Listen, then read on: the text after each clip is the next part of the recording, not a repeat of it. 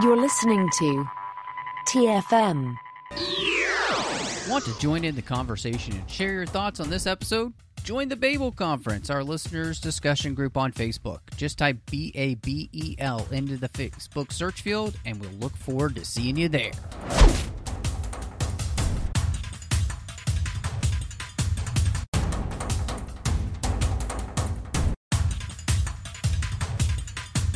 I'm here to. I, I can't even keep this pretense up. Um, I'm Matthew Rushing, and this is Assembling Avengers. And with me, as he is every single episode, the illustrious John Mills. You know, um, I'm going to make another reference to this as I say hello to everybody. That I was once, uh, it was once commented that I was legendary for committing to the bit. And I would say that Assembling Avengers has been a bit that I've stayed committed to. And sometimes committing to the bit carries a cost, Matt. It really carries a cost. It Time does. being one of them. It Yes. does. Uh, you know, um, well, uh, you know, I think maybe this is a good time to, you know, John, to talk about that. You know, as we record this, um, we'll have one more episode that covers through phase four. Uh, and, um, we're at that place where we're not sure when and if we are going to come back for phase five.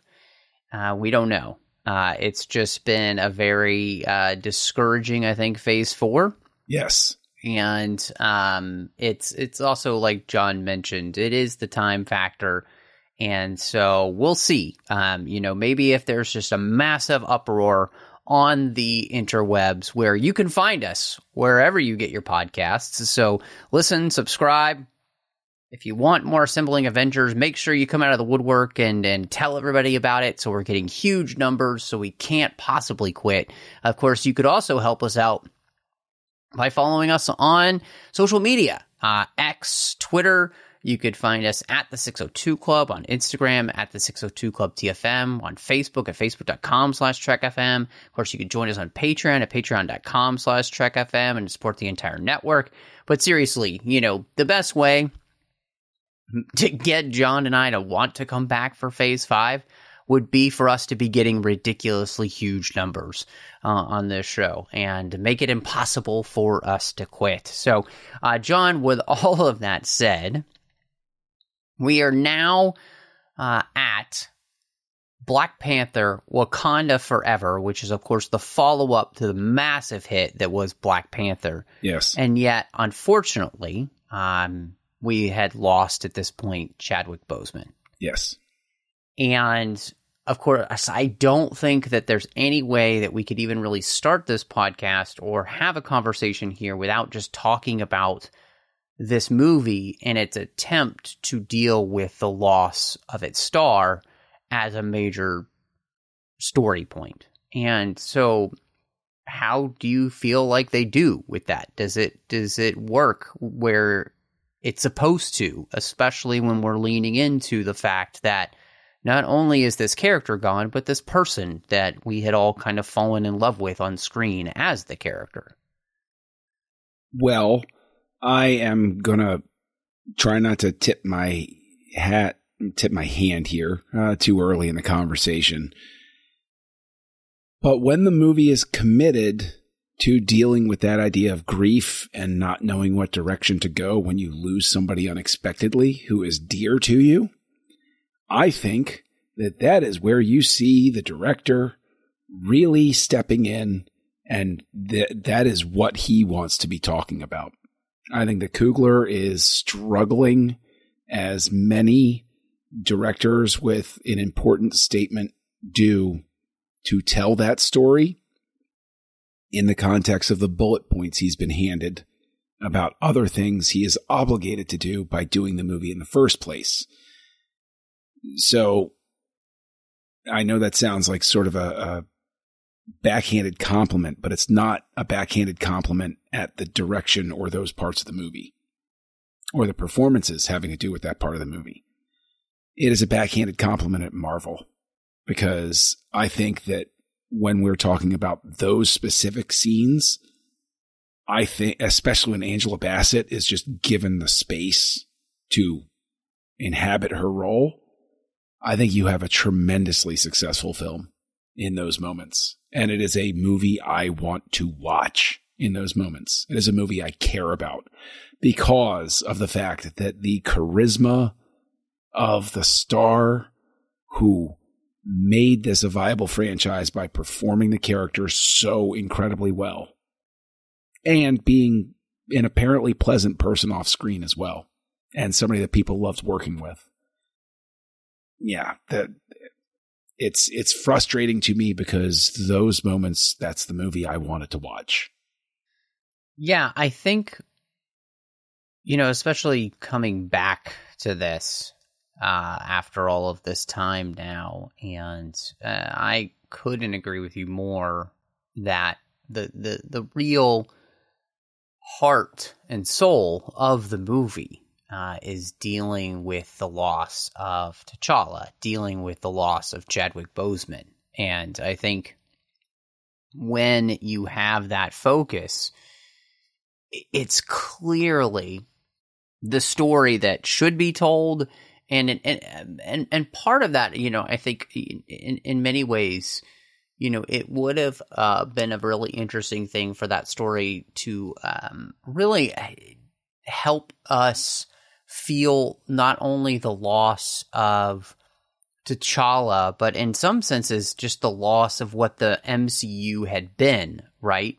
You know, I, I think, you know, after Endgame and everything that had happened with all, you know, the stuff story wise with the blip and everything, I think this is a perfect time to make a smaller movie dealing with something very, very important, which is the loss of a family member, the loss of a monarch the loss of a leader.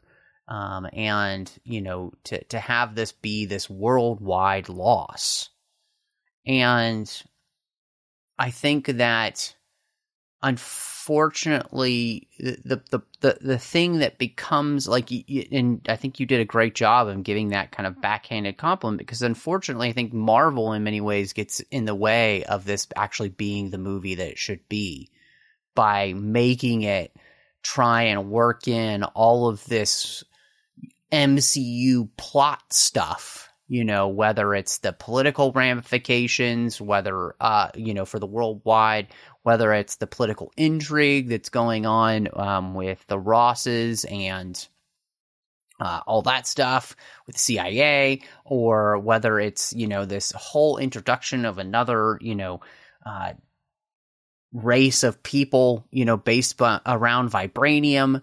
I mean, it just the, the, the problem is is that the movie strays so far from its heart that in many ways and a lot of times you forget its heart.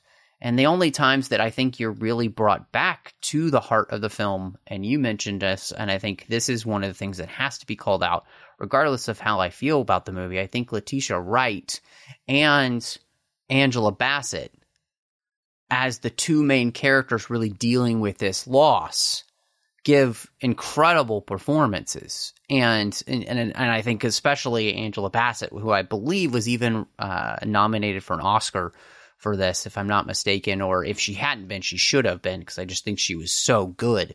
Um, but but that's where this movie really, really shines.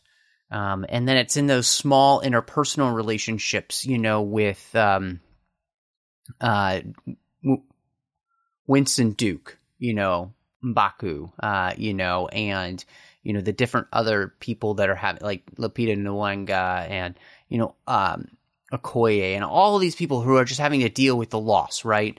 Like that's where the heart of this movie is, and and and and so in some senses, the performances and those people really bring that to life.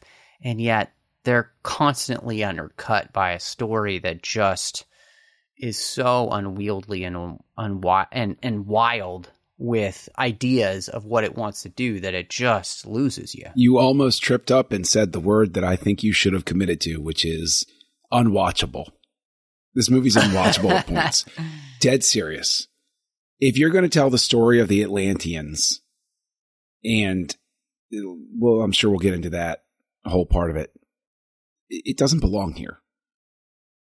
You, if anything, what you're doing is you're you're taking what made the first Black Panther, not the only thing, but one of the things so unique about it was it constructed this culture that functioned and it explained how it functioned and why it functioned and how it functioned.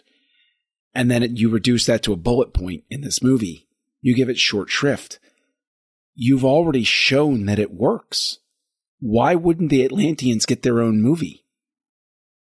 Marvel undoes itself here by doing exactly what they avoided doing in the first three phases, which was they took their time. Captain America got his own movie. Black Panther got it.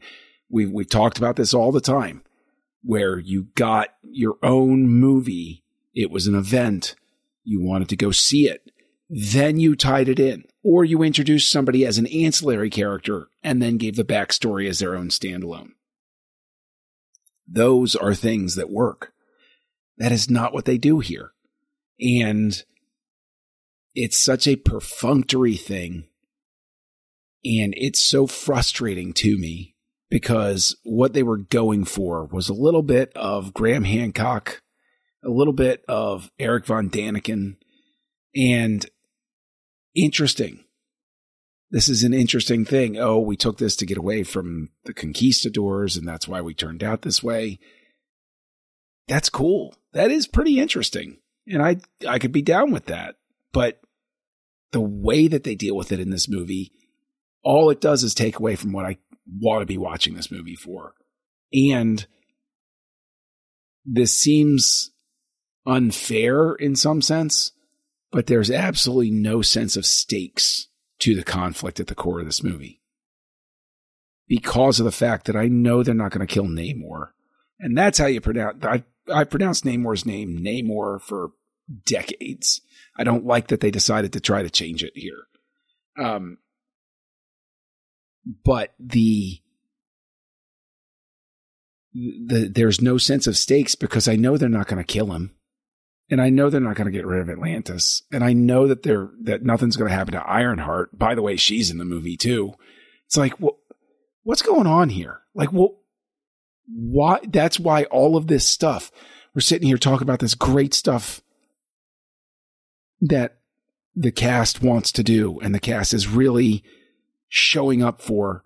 And then this is so obviously just rammed down their throats as to other stuff that needs to be in it. I, I just don't like it. I don't like it. Yeah, I mean, uh, I do. Uh, so I'm really interested to to dive into uh, the whole stuff with Namor and Atlantis. Ah, I know, see what you did me, there. Dive into. There you go. Yeah, I honestly, it was not on purpose. I wasn't even thinking. I just, yeah. Anyway, uh, you know, just it sometimes, you know, you're just so good, you don't realize how good you are. So I, you know, I don't know uh, anything um, about this this character. Uh, you know, I don't really know. I mean, I know he exists, right? Um, you know, I, I, I he's, you know, I, I knew that, um, you know, you had a, uh, for all intents and purposes, like an Aquaman of yeah. the, you know, MCU. Um, and so, but I didn't really know anything about this character. And I, I just, for you who's in the know, just even bringing that to life, bringing this, you know, um, whole new world of Atlantis to life and everything. I, I do. I want to know, you know, how how you felt about that because I, I would say, you know, for me, I do actually have some pretty strong feelings for how this actually comes to life. I think that they massively overpower Namor here. And I think that they give themselves one heck of a Superman problem. Uh, he's so powerful. Growing up reading the comics, I now I, am not still reading the comics nowadays. Everything reboots itself continually in the comic books and everything. But Namor was never, the Submariner was never a character where I was lit up or anybody I knew was like, oh yeah, Namor. He was there. you knew about him and they could bring him in and do stuff with it. it was, oh, it's a water based thing. Sure. Okay. But look, I'm, I'm not trying to do a bit, but like it, it, Aquaman versus the Submariner. Not many people are showing up for that battle, sort of thing. It's kind of like, yeah, okay, whatever. Um, but the way that they brought Atlantis to life and the way that they portrayed Namor just it seemed so flat to me. It wasn't anything that was you know, let, let's contrast it right away with what they did with the first Black Panther because we're talking about how they basically took what they did with that and reduced it to like bullet point storytelling here. I, I, I get none of that verve. I get none of that excitement about it. It's just there. And it's like, you know, that doesn't really, I don't know, doesn't really do it for me. And maybe it's just a function of where, how they crammed it together, but I don't know. I just didn't, it, it, it, it was, I, I think it just ties into that lack of stakes. Mm-hmm. I was just like, yeah, okay, it's there. Uh, I, uh, so does it for you? Do you think maybe ha- it has to do with the way in which it's just brought to life visually? Because the the problem I really find with it, the Atlantis part, is that it looks so dour and so muddy and so dark that it's just like there's nothing about this place that I gravitate towards. So when it comes to you know caring about the place or the people that live there and the stakes involved I don't really have any of that because one, I don't feel like I can really truly see you know what's happening because the visual effects are so muddied and and I, I would say ugly um and I, I you know I think obviously the the big issue here is that you know the Aquaman film had come out already and they had created something that people really enjoyed and and and it was visually interesting, right? You know, and even if you don't really like the movie, I do think that um, Atlantis feels like a, a vibrant, cool place that you want to go exploring in. This place feels like the depths of the ocean and yeah, it might be a little bit more realistic in the sense that it would be pretty dark down there, uh, and and all that. But it just it feels so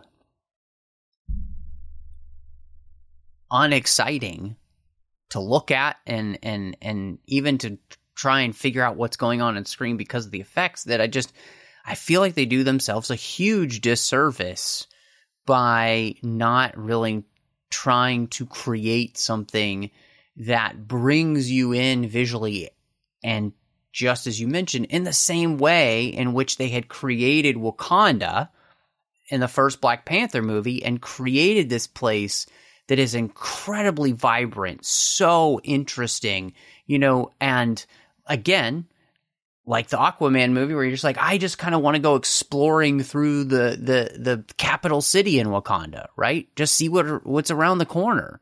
Um, and that's something that, that then makes you care about the rest of it. So, uh, to me, I think that's one of the places where the movie's incredibly lacking, um, and really hurts itself then in whether or not I can even buy into the story that they're trying to tell with these characters. Yeah, I think also a problem that you have, and this is not the first time the MCU is hitting it because there was this problem in Eternals as well. Now that you've had everything with the snap happen and the unsnapping and all of that, you're obliged to tell me when you introduce this culture how it affected them. How how did it affect them? Did the Atlanteans get spared somehow? Why are they not talking about it? Why do they not bring it up mm-hmm. in some way and say, you know, we were open to things. We were going to, you know, I mean, you, you could even insert something. I'm not trying to rewrite anything, but like, I'm just giving an example. You'd be like, you know what? We were considering following T'Challa's lead and then the snap happened and we decided, and then the unsnap and we decided, screw you all. Like, this is messed up. We're not going to get involved in anything anymore. You know, like I, I'm firmly of the belief that by not addressing it You're trying to pretend it didn't happen, even though in another point somebody references Thanos. Like, you're obliged. If you want me to believe that this Atlantis exists, you have to tell me how the snap impacted them. What happened with them? How did it change them? Did it change Namor? Did it make him different? Because he saw something terrifying happen. Like, these are all things that I think should have been addressed, and they weren't. And it just feels it feels like they decided eh, it's better if we just don't talk about it. But the rest of the movie's problems really drew it out to the forefront for me, where it was like, wait a minute, they didn't talk about that either. You know, maybe if I'd been more engaged, I wouldn't have made a point of it mentally, but that's where I'm at. Yeah, I can totally understand that. And, uh, you know, this is the other thing when you were mentioning uh, the, the you know this whole civilization you know uh should have had its its own movie in the sense that you know i think there's a real i think there's a great thematic element to be talking about a civilization that has kind of been stuck in the past and stuck in their rage against a a world that doesn't really exist anymore.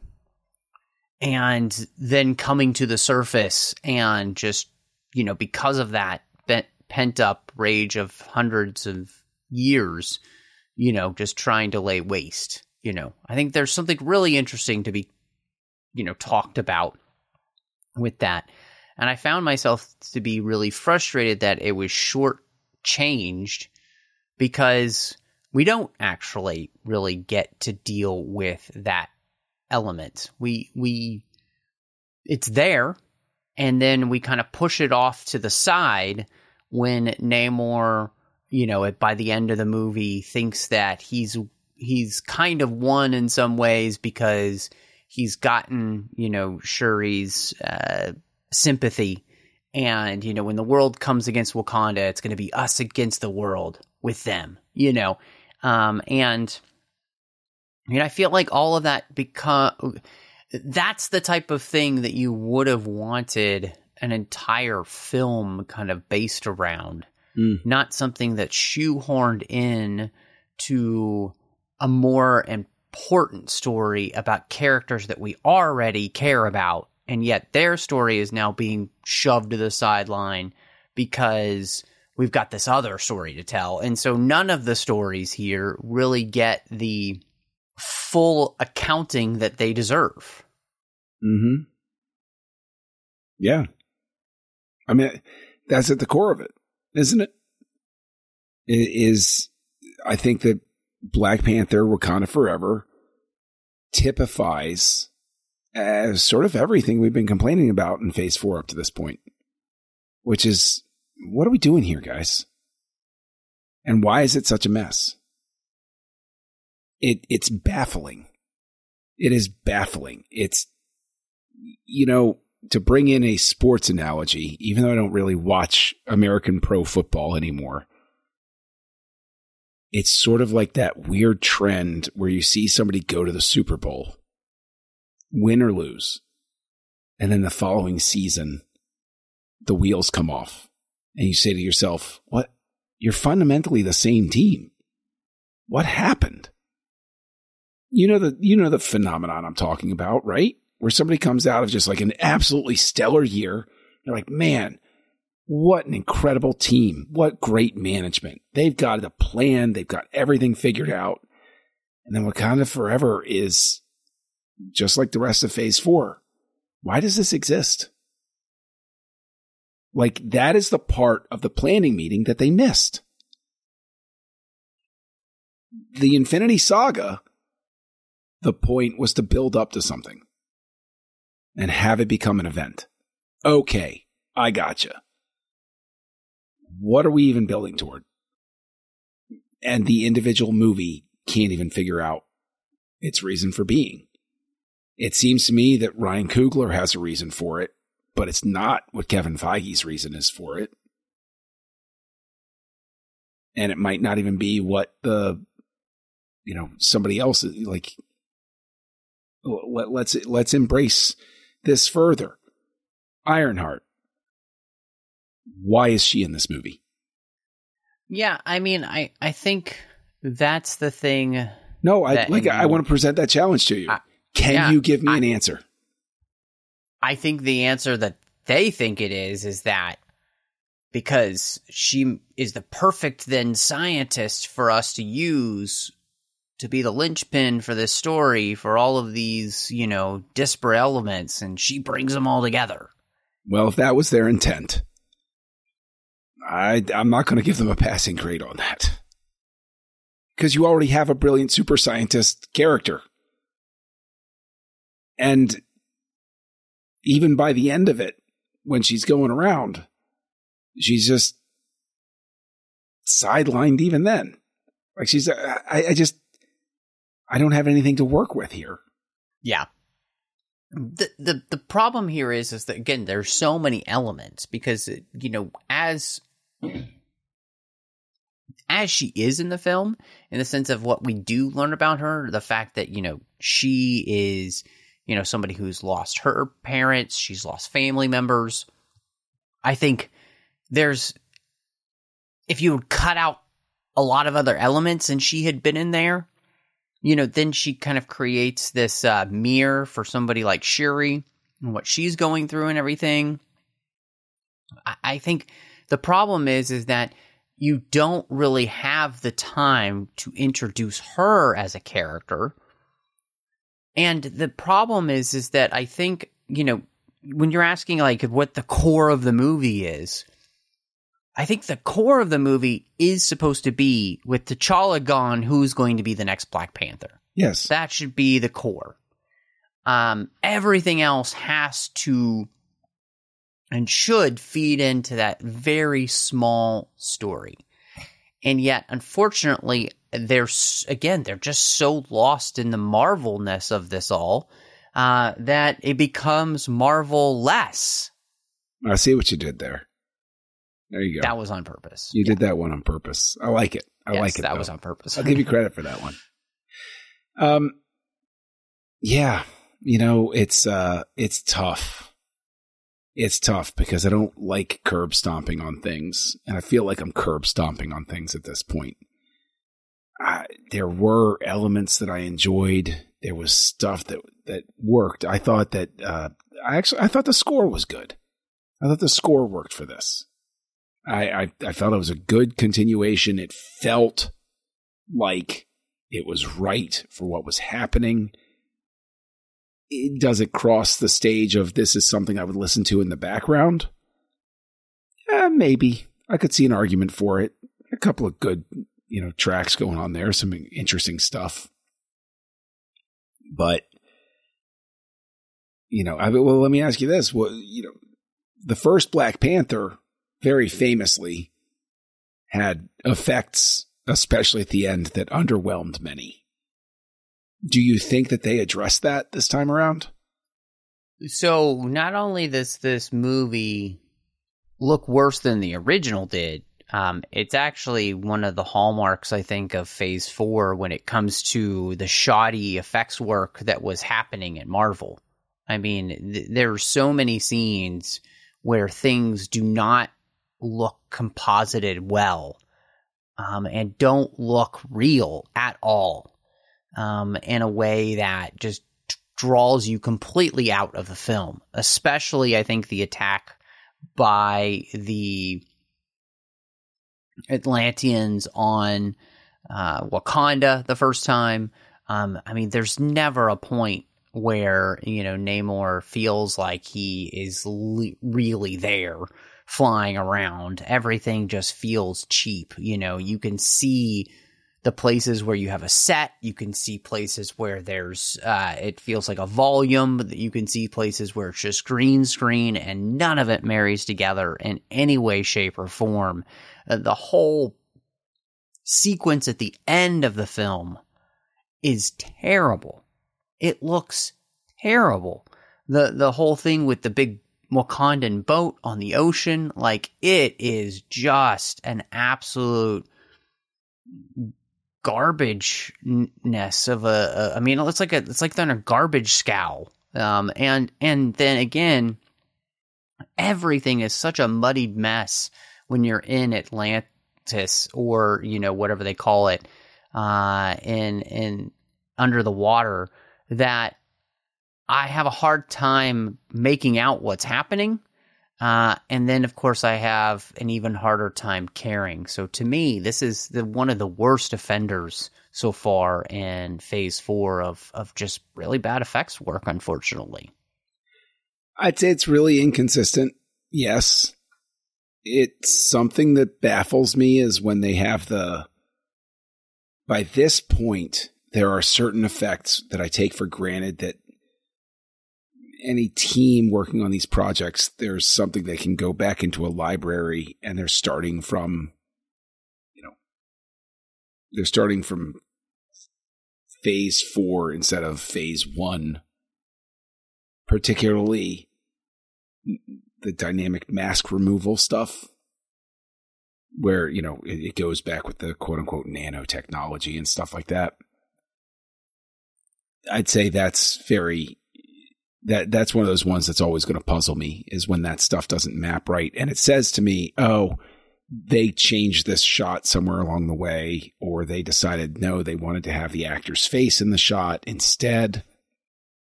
And so they they comped it out really quick. I think that um the the effects don't the effects the wheels don't come off until that last sequence. Um, in, in my estimation, like it, it's one of those things where, pardon the phrase, it's treading water through most of it. Where I'm like, okay, that one wasn't great. That one's okay. That one's good. That one's okay. And then at the end, it's like, bleh. It's like they were just in some sort of a rush to get things done. I want to ask you, and a large again this is one of those questions that that comes to mind because i i'm not as engaged with the movie as i would like to be. But the uh and yes i know i keep saying atlantis and atlanteans and i know it's got a different name but it's just in my brain that's just what i'm calling it because it's a city under the sea. Like forgive me. It's it's not a sign of disrespect to the film or the writing or anything like that but when Namor's people infiltrate Wakanda through the water, one of the first thoughts that hits me when I'm watching it is I say, Wakanda's shields held back the Mad Titans' forces in Infinity War for quite some time. You're telling me not one of them said, Hey, if we go in the river, we don't have to do all of this. I hate to be that way. The only reason my brain goes there is because I'm quasi disinterested by that point and they swim through and I go, oh no, this actually creates a problem. Because now I'm going to go back and I'm going to go watch Infinity War at some point. I'm going to say, oh, there's a river over to the left there. Should have just gone through that. Hey, you could just swim right in. It's, you know, they're, the, the shields can't penetrate water, John. It's which impossible. Again, I, which again, you know, in and of itself, Wakanda is this incredibly advanced nation full of super geniuses. And you're telling me that not one person in the entire history said, look at this great shield, mask, and cloak that we have. Yeah, but uh, mm. what about the water? Oh my gosh, you're right. The water. Yeah. You know, it's uh nobody. It's a nobody, question. Nobody up to and including, uh, you know, nefarious elements of the the shadow mm-hmm. government in the world would have sent yeah. some sort of yeah infiltration team into Wakanda to try to steal something mm-hmm.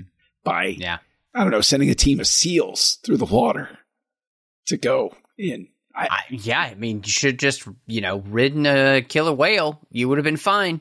Uh, so uh, it, I, you know that you know, John, this is when Shields were not doing good. Um, yeah. and uh, there was a there was a minor hiccup in the shield variation, uh, and it just hit the water and shorted out. I, you know, I don't know. look, I, I'm not trying to be petty about it. I'm just saying when I have a moment like that during a movie, I know that the movie has lost me because I'm too busy thinking about something I shouldn't care about. So something that, of course, you know, we get at the end of the movie, you don't really have a stinger uh, for the film. We really just have a continuation of the scene at the end. You know, Shuri has come to uh, let go of her brother, and it turns out that T'Challa has a son. Uh, and he is the prince of Wakanda. So one day we could actually have, you know, T'Challa again, just T'Challa, T'Challa Jr. Um, and so I'm I'm really interested to, just to kind of hear. Do you feel like that is a good way of being able to allow us to have that character again in a few years, um, and a fitting end for, you know, the character in general?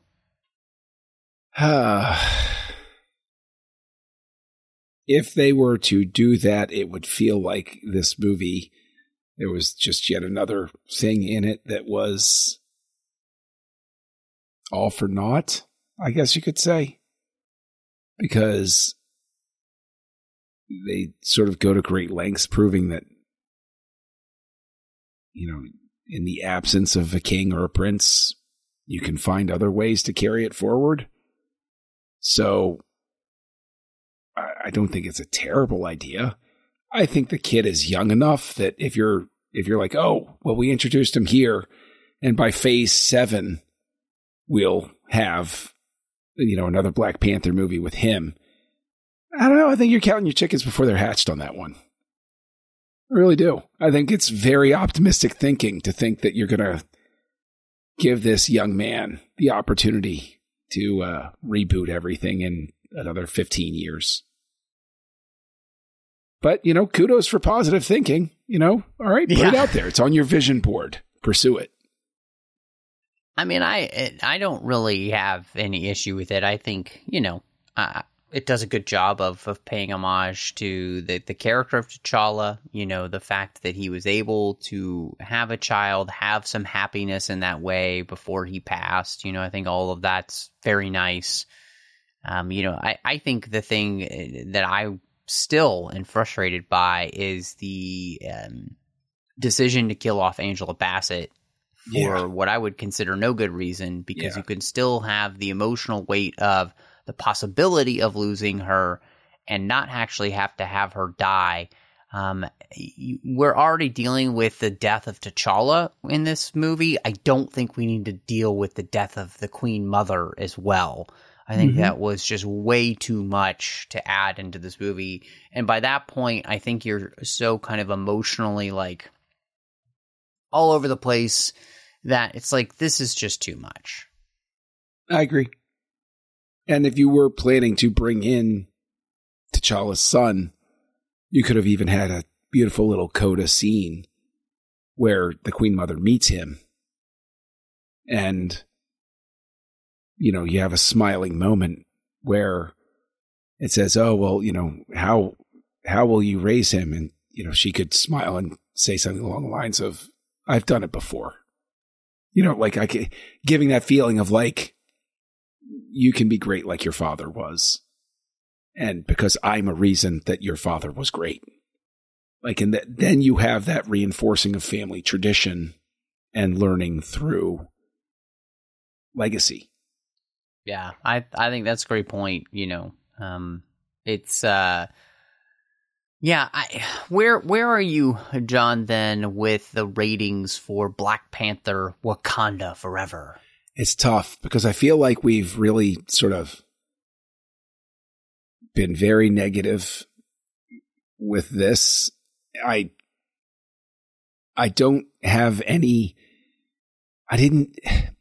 I didn't have an overly strong negative reaction but that in and of itself is a problem because I didn't really have a strong reaction, except for the 40 minutes of scenes that dealt with what I thought this movie should have been about. And so people could come at me, feel free, I don't care. Come at me and say, oh, well, you're dealing with what you wanted as opposed to what the movie. Okay, maybe you're right, but that's where I'm at with it. So ratings wise, man, it's tough. I would probably, I and I will break it down this way. Uh, as a whole, this is probably a one star movie for me. However, several performances, Angela Bassett's in particular, earn it another star, another whole star. Because when some people are given the room to perform, they really bring it. Winston Duke included. I love that guy. I think he's great. But extra star for that aspect of it, so I'm landing with a two. You know, it's really interesting because uh, this, looking back on what I had rated it before previously, and actually, what what's interesting is that this makes another previous entry that we had um, actually go down a uh, half star. Oh wow! Because this is going down a half star. Oh wow! And I'm gonna give this as well. Uh, I'm I'm gonna give this a two.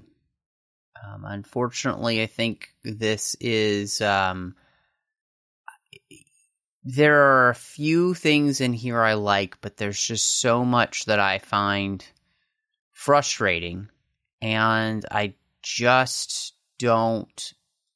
I think, like you, it's like I don't have a massively strong reaction to this. But the problem is, is that I don't have a massively strong reaction to this.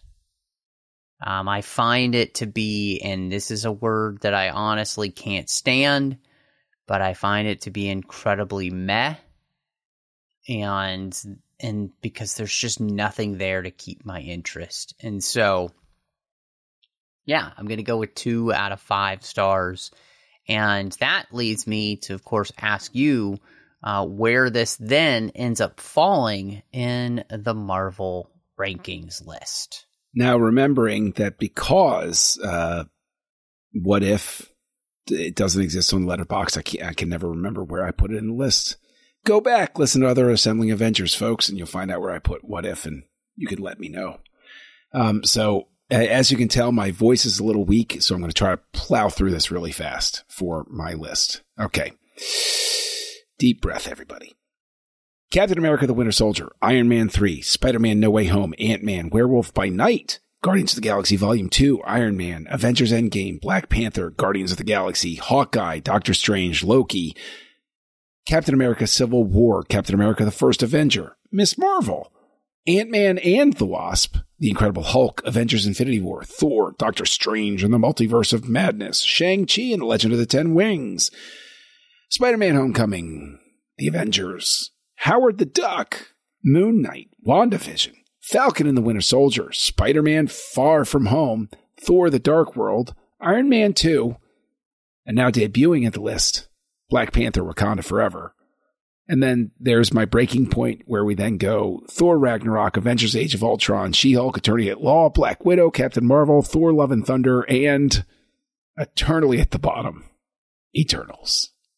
Well, I've got Captain America, The Winter Soldier, Iron Man, Iron Man 3, Spider Man No Way Home, Avengers Endgame, Captain America Civil War, Captain America The First Avenger, Black Panther, Guardians of the Galaxy 2, Ant Man, Hawkeye, What If, Doctor Strange, Shang-Chi and the Legend of the Ten Rings, The Incredible Hulk, Werewolf by Night, Guardians of the Galaxy, Doctor Strange and the Multiverse of Madness, Spider Man Homecoming, Ant Man and the Wasp, Loki, Avengers, Miss Marvel, Spider Man Far From Home, Avengers Infinity War, Falcon and the Winter Soldier, Thor the Dark World, Iron Man 2, Thor, Howard the Duck, Black Panther Wakanda Forever, Moon Knight, Black Widow, Avengers Age of Ultron, Captain Marvel, WandaVision, She Hulk Attorney at Law, Thor Ragnarok, Thor Love and Thunder, The Eternals. Yowza. What a couple of lists we have, huh? Who who can imagine that that next time this could be coming to the end unless people want to reach out to us and tell us to keep it's going. It's true. Yeah. It's true. And if people wanted to do that, John, where would they find you? Well, Tinkerbell needs applause to keep on flying there, Matt. So you can reach out and, and give a clap over to Kessel Junkie on the Shadows of the Internet. You know, whatever. I'm out there.